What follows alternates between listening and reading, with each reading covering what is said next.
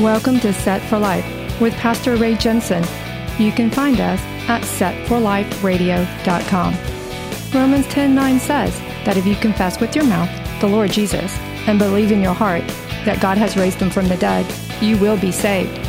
So let's listen from God's word, verse by verse, on how we can prepare for the coming of the Lord Messiah Jesus, who died on the cross so that you can be set for life. Set for life. If you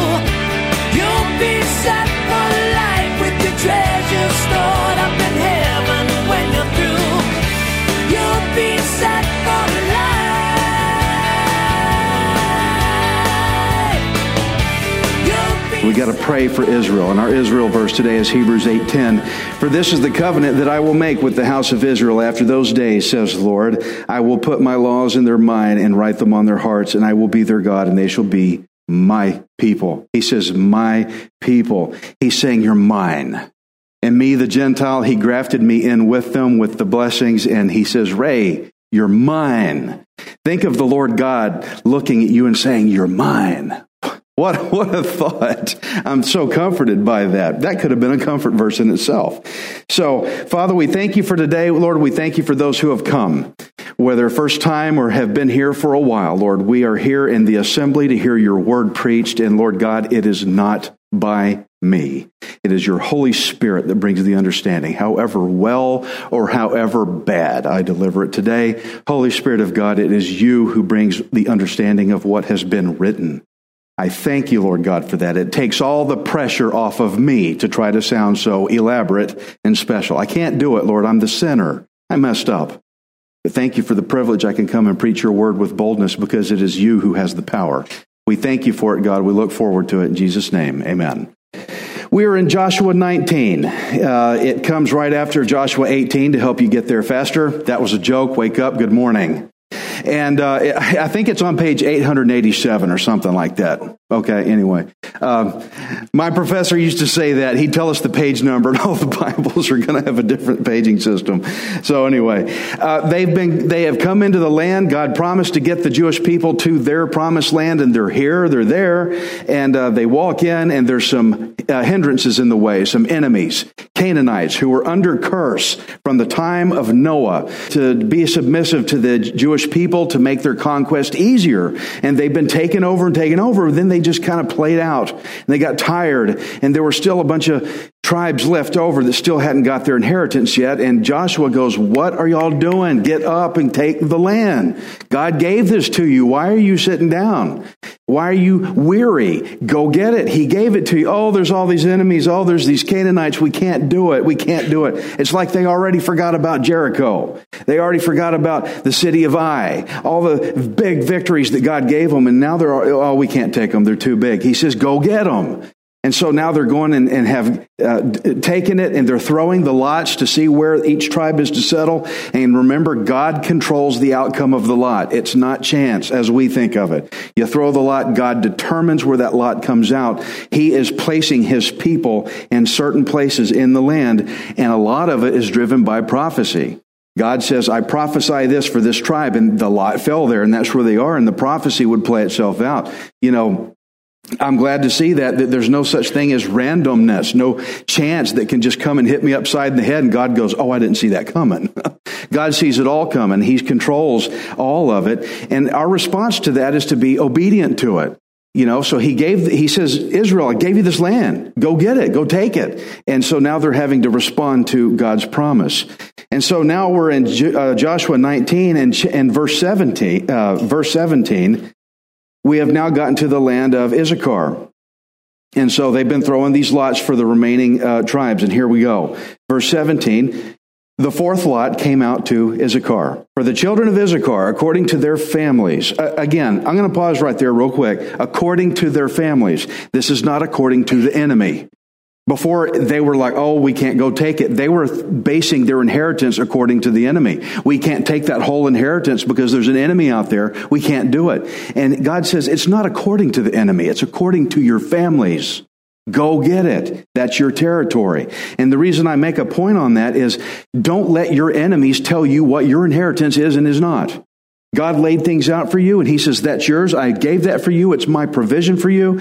The enemies step up and say, no, you can't have it. That's not dependent on them. It's according to what God gave you. So read it again and hear what, what, what they're saying.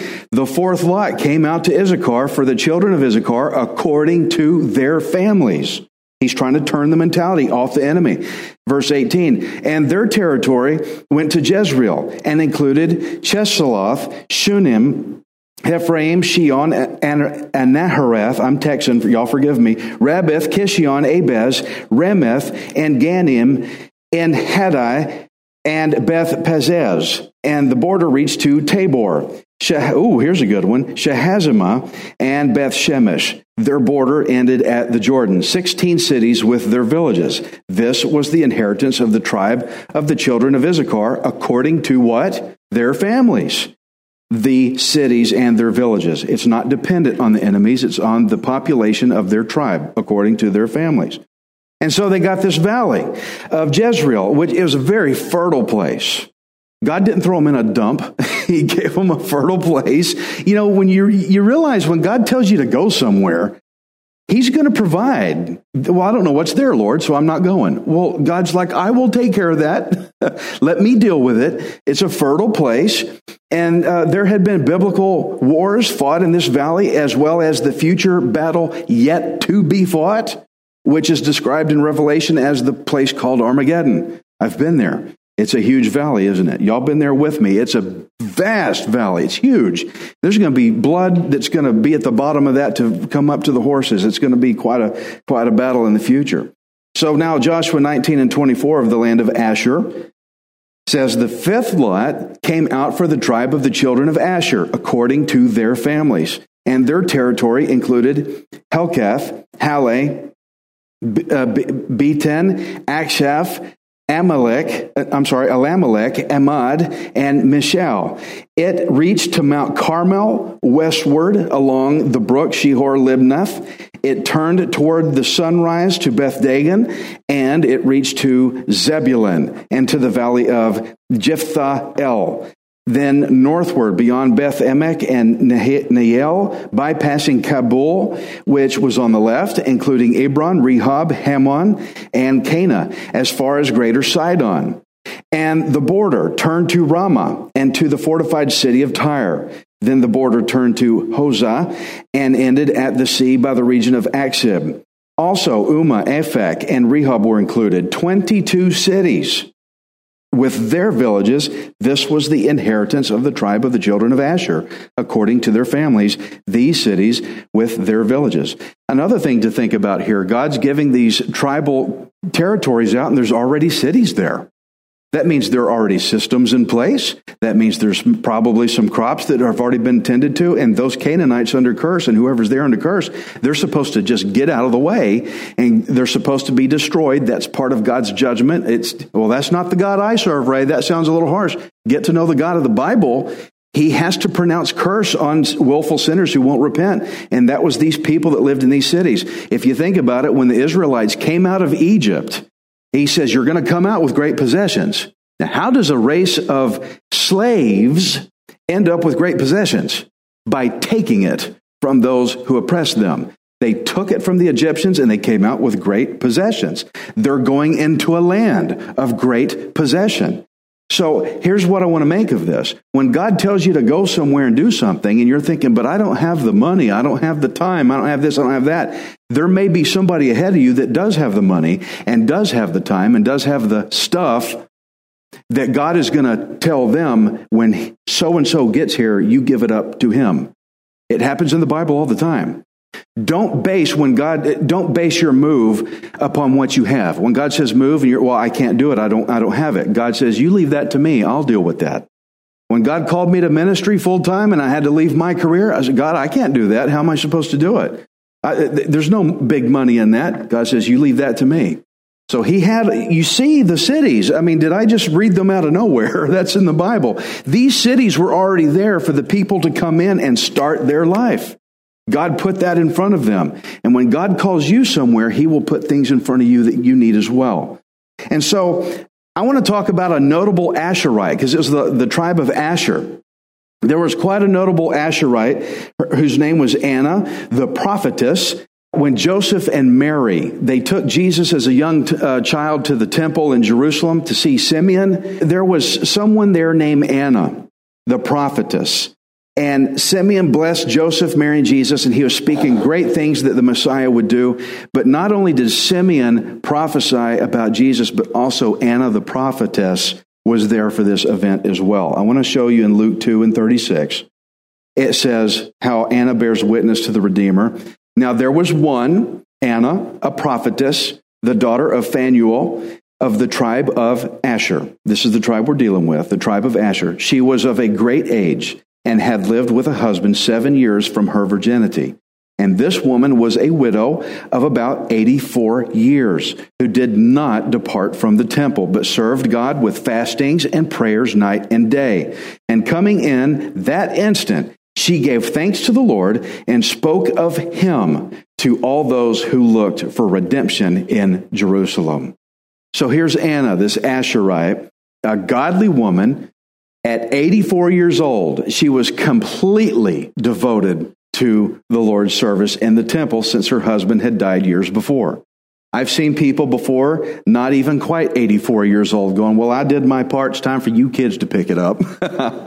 Look at her. She's 84. She's a widow and she's still going. She's still going. As long as you can go, keep going. And so during this time, the word about Jesus was all over the land. Everybody's talking about Jesus. Is, the, is he the Messiah or is he not? It, there's a lot of talk. And so that, that news would have been spread around, and people would have believed or disbelieved her words as she's proclaiming the Messiah. She was announcing the Messiah. She believed this Jesus, this child is the Messiah, and she's proclaiming it because people, I don't know, I don't know. I heard this Jesus, I'm not sure. She's at the temple and she's telling you, this is the Messiah. If you want redemption, this is him. This is him. One thing I do want to consider too is is, are there reasons why people would not listen to Anna? I, I bet you anything there's reasons they would not because she's a widow. In that culture, oh, you're a widow, you're down here. And she was very, very old. Well, you know, yeah, you got wisdom, but you're a widow and you, don't, you don't have a husband and now you're lower again. There's a lot of reason in that culture why people would not listen to her. And it's very interesting how God chooses what society considers the weak things of this world to put to shame the things that are strong.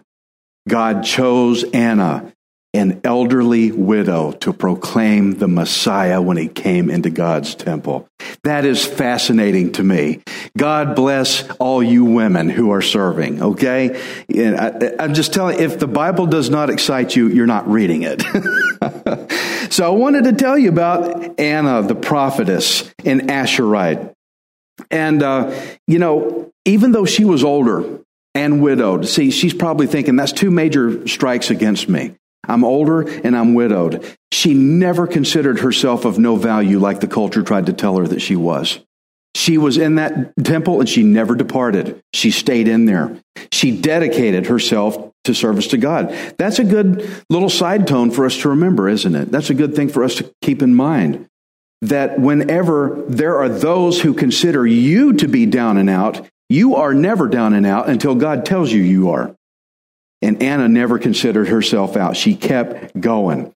I always like to say, typically at the end of a message, it's just kind of my thing that you are not worthless. You are priceless. Messiah Jesus died on the cross to redeem you. We can take great encouragement from God's word here and that he used a faithful elderly widow to have great purpose in announcing the Messiah from the temple. I'm very encouraged by that because I have my own little inefficiencies that society says, no, Ray, you need to stay down here because you did this wrong or you're in this wrong social class or something. Hey, look at Anna. If you ever start to doubt yourself, look at Anna and look at the great privilege God gave her. Uh, if you want to say girl power, that's okay, as long as you say girl power from the biblical perspective of it. Okay, I'm fine with that. Anna, the Asherite prophetess, who was looked down upon in her society, is the very one that God chose to announce the Messiah.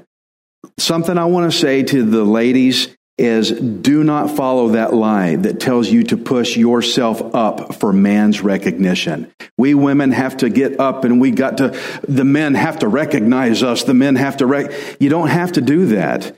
What you need to do is to make yourself low for God's recognition. That's all of us, not just the gals. It's us guys too. You don't need to stand up and puff up and march in the streets and bang and make noises to get everybody to notice you and how great you are. You want to be recognized for how great you are? Get low and let God recognize you. You don't need man's approval. You don't need man's support like that. You need God first. Seek first the things of the kingdom. That's what Anna did. She stayed devoted in the temple. She got to announce the uh, Messiah. That's so wonderful.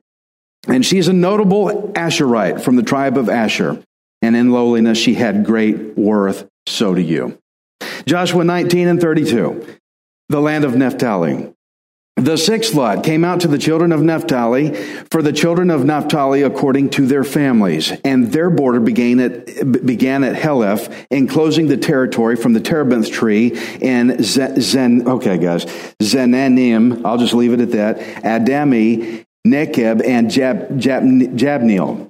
As far as Lakkum, it ended at the Jordan. From Heleph, the border extended westward to Aznoth Tabor and went out from there toward Hukkok. It adjoined Zebulun on the south side and Asher on the west side, and ended at Judah by the Jordan toward the sun um, toward the sunrise.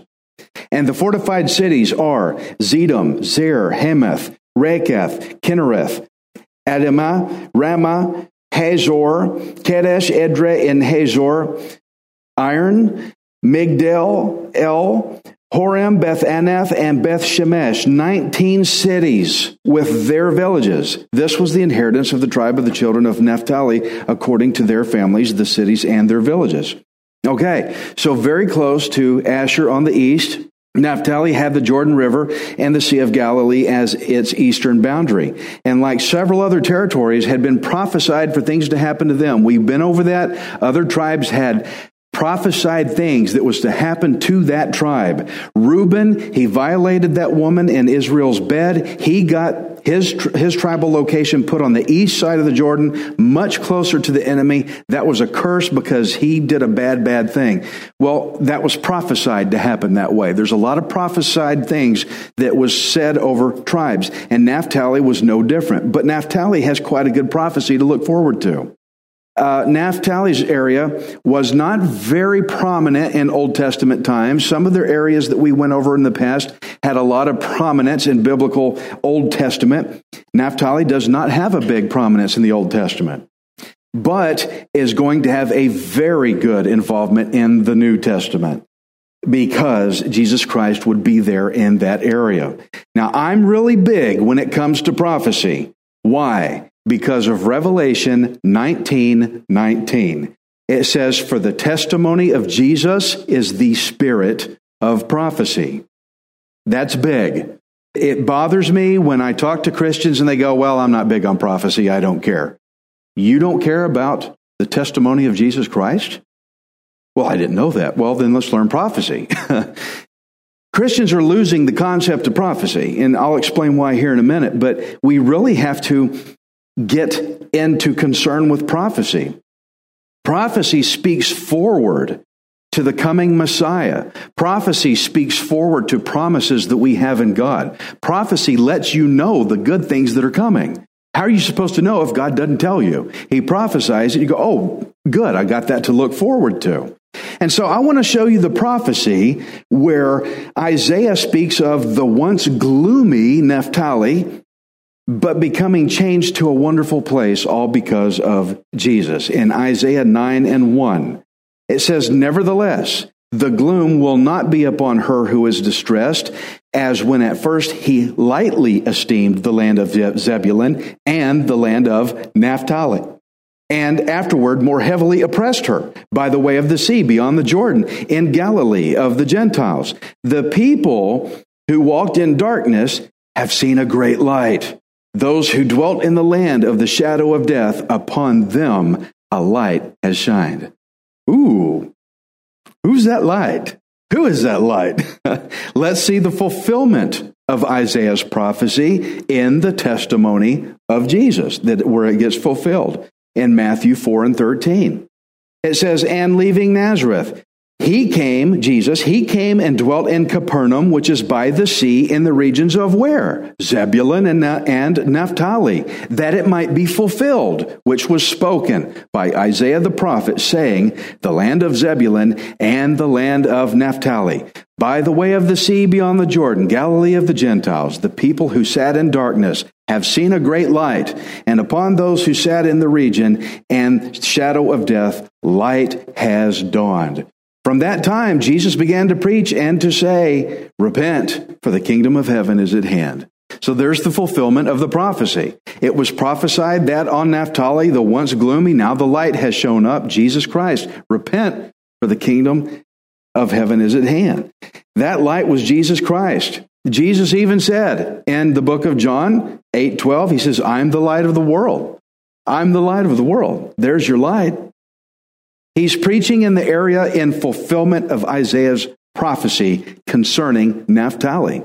And I just wanted us all to know that. You know, all prophecy will be fulfilled. There's not one prophecy that's going to go through human history unfulfilled. And that I take comfort in that because when God says something's going to happen, you can trust that it will happen. When God says this will happen, it will come to pass. The Bible has given us so many prophecies when you look through it. Uh, it has also given us the text that shows the prophecies that have been fulfilled. So it says these are prophecies that will happen, and then here's the prophecies that have been fulfilled. You get to see this pattern. Here it comes, and there it went. Here it comes, and there it went. God said it would happen, and God did it. You, when you get used to seeing that pattern, then when you look at prophecies that have not yet been fulfilled, you know they will be. Because the Bible says, I have fulfilled all these prophecies. So that means the ones that have not been fulfilled yet, you know they will be. And you can take comfort in that.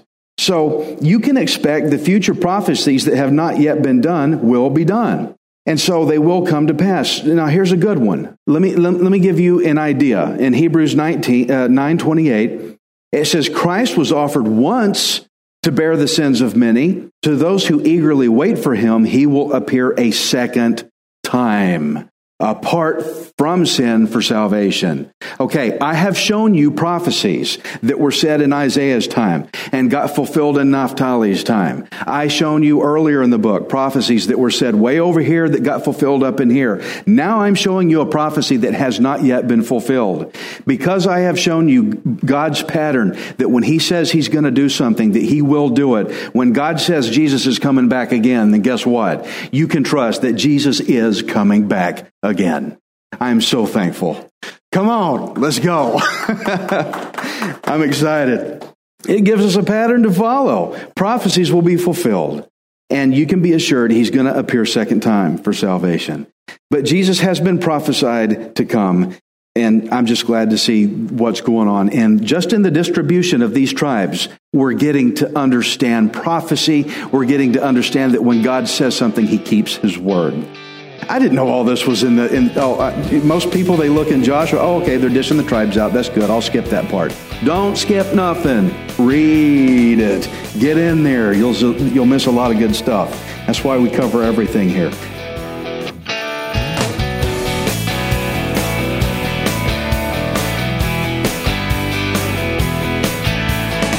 Thank you for listening to Set for Life. We hope you can join us next time unless Jesus returns for us first. Set for Life is the radio ministry of Pastor Ray Jensen. We invite you to subscribe to our podcast at setforliferadio.com. Hi, this is Ray Jensen. Thank you for giving me the opportunity to encourage you in God's Word. If the Bible doesn't excite you, then you're not reading it. I want you to remember that you are not worthless, you are priceless. Messiah Jesus died on the cross to redeem you so that you can be set for life. You'll be set for life. You'll have all you need. Just receive with a willing heart. You'll be set for life. You'll be on your way any day you decide to start.